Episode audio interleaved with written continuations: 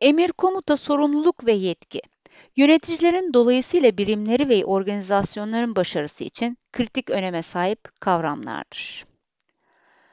Organizasyonun başarısında kritik faktörlerden biri olan emir komuta birliği, işletme içindeki tüm pozisyonları birbirine bağlayan ve görevle ilgili talimatları kimin nasıl vermesi gerektiği, kimin kiminden sorumlu olduğunu belirleyen bir emir komuta düzenidir. Bu emir yetkisi tam ve kazanılmış bir yetki olup görevle ilgili karar verme, aslara emir verme ve görevle ilgili kaynakların dağıtılması ile ilişkilidir. Bu düzenin haberleşme akışı ve verimliliği açısından da doğru kurgulanması gerekir. Klasik organizasyonlarda her ast bir üstten emir alır. Yani bir çalışanın iki yöneticisi olmaz. Tek istisnası Matrix organizasyonlardır. Bu yapılarda as konumunda olan bir kişi birkaç kişiden emir alabilir. Yalnız bu proje bazlıdır ve uzun süreli istikrarlı bir yöneticiye bağlı kalınmadan proje bittiğinde bir başka projeyle yönetici değişebilir. Bu ilke bazı durumlarda bozulabilir. Mesela üstlerin zaman kazanma arzuları bu ilkeyi bozabilir. Astın hiyerarşik yöneticisine başvurmasının zaman kaybettireceğini düşünen bir yönetici, direkt olarak diğer yöneticinin aslına emir verebilmektedir. Ya da bazen görevler belirsiz olabilir. Yöneticiler arasında net bir şekilde açıklanmış yetki dağılımı yoksa, iki farklı yöneticiden aynı konuyla ilgili emir alabilirsiniz. Bir başka sorun da işlerin birbirinin çok içinde olması, kesin çizgilerle ayrılamamış olmasıdır. İşin hangi safhasında kimin emir vereceği netleşmediyse, o zaman da emir komuta zinciri kırılabilmektedir. Bu noktada bir çalışansanız ve özellikle emirler arasında çatışma varsa, konuyu hiyerarşik olarak bağlı olduğunuz yöneticiyle paylaşmanız veya onun direktiflerine bağlı kalmanız en doğrusu olacaktır. Sorumluluk Verilen emir veya söze uygun olarak bir görevin yerine getirilmesi, yapılması demektir. Bir başka deyişle faaliyetlerden veya başkalarının faaliyetlerinden ya da herhangi bir şeye güvence olmaktan doğan hesap verme zorunluluğu olarak da tanımlayabiliriz. Sorumluluk yöneticinin kendi yaptığı faaliyetlerin sonuçlarından doğacağı gibi kendisine bağlı aslanın yapmış oldukları faaliyetlerden de doğacaktır. Aslar tüm faaliyetlerinden üstlerine karşı sorumludur. Üstler de aslarının başarılarından ya da başarısızlıklarından sorumludurlar. Her, her iki taraf da bu sorumluluktan kurtulamaz. Yönetici işi kendi yapmasa bile sorumludur. Yöneticilerin kendilerine bağlı asların faaliyetlerinden de sorumlu olacaklarından yönetim kademelerinde yükseldikçe sorumlulukları kümülatif olarak artar. Bu nedenle organizasyonun en tepesindeki kişi gerçekleştirilen tüm faaliyetlerden sorumludur. Sorumluluk verilen emir veya söze uygun olarak bir görevin yerine getirilmesi yapılması demektir. Yetki ise yöneticilerin görev alanlarında karar alma, emir verme ve kaynakları dağıtmaya ilişkin resmi ve meşru haklarıdır. Yetki sahibi yönetici o işin yapılmasından sorumludur. Yetki ve sorumluluk birbirinden bağımsız düşünülemez.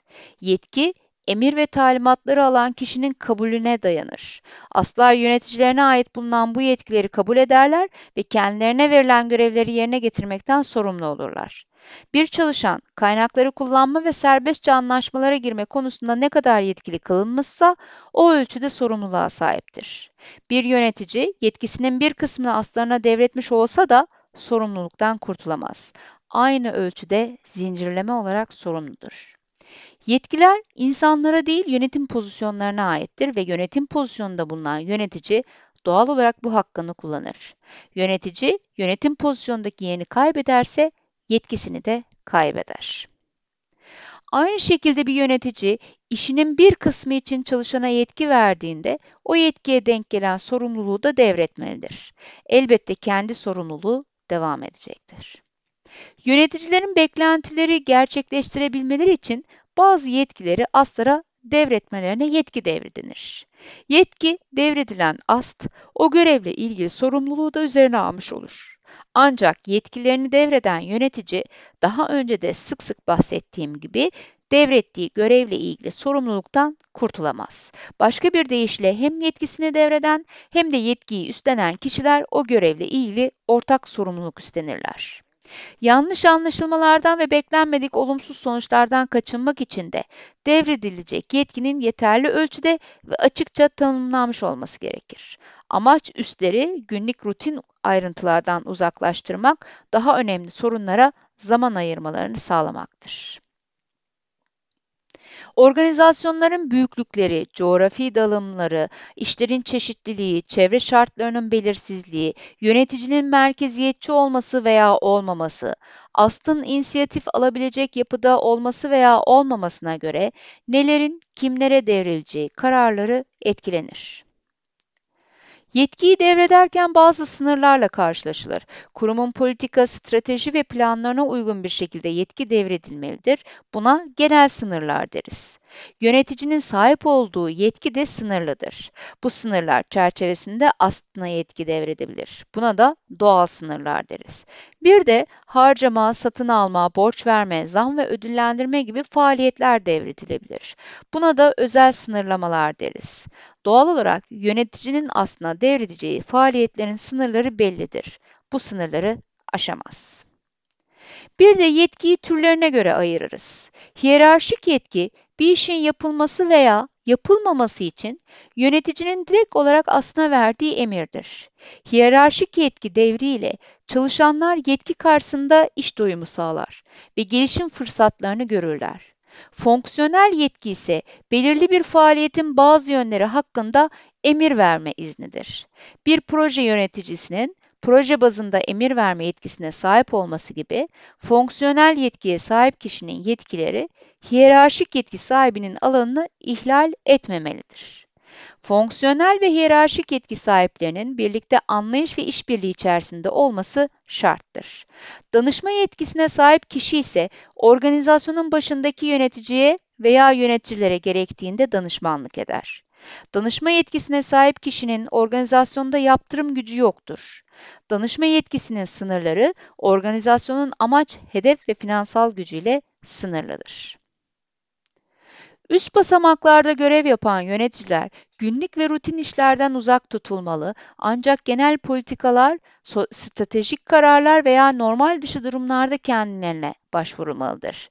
Bu stratejiden yola çıkılarak yetki devrinde istisna ilkesiyle organizasyonda sık yapılan işler ve sık tekrarlanan kararların aslara devre ilkesi ortaya çıkmıştır.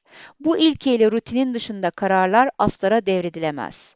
Böylece asların hata yapma olasılıkları düşürülür ve üst yönetimin rutin faaliyetler ile enerjisini harcaması engellenir.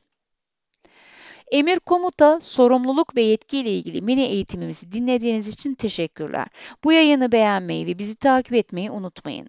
Diğer mini eğitimlerimizde görüşmek üzere. Şimdilik hoşçakalın.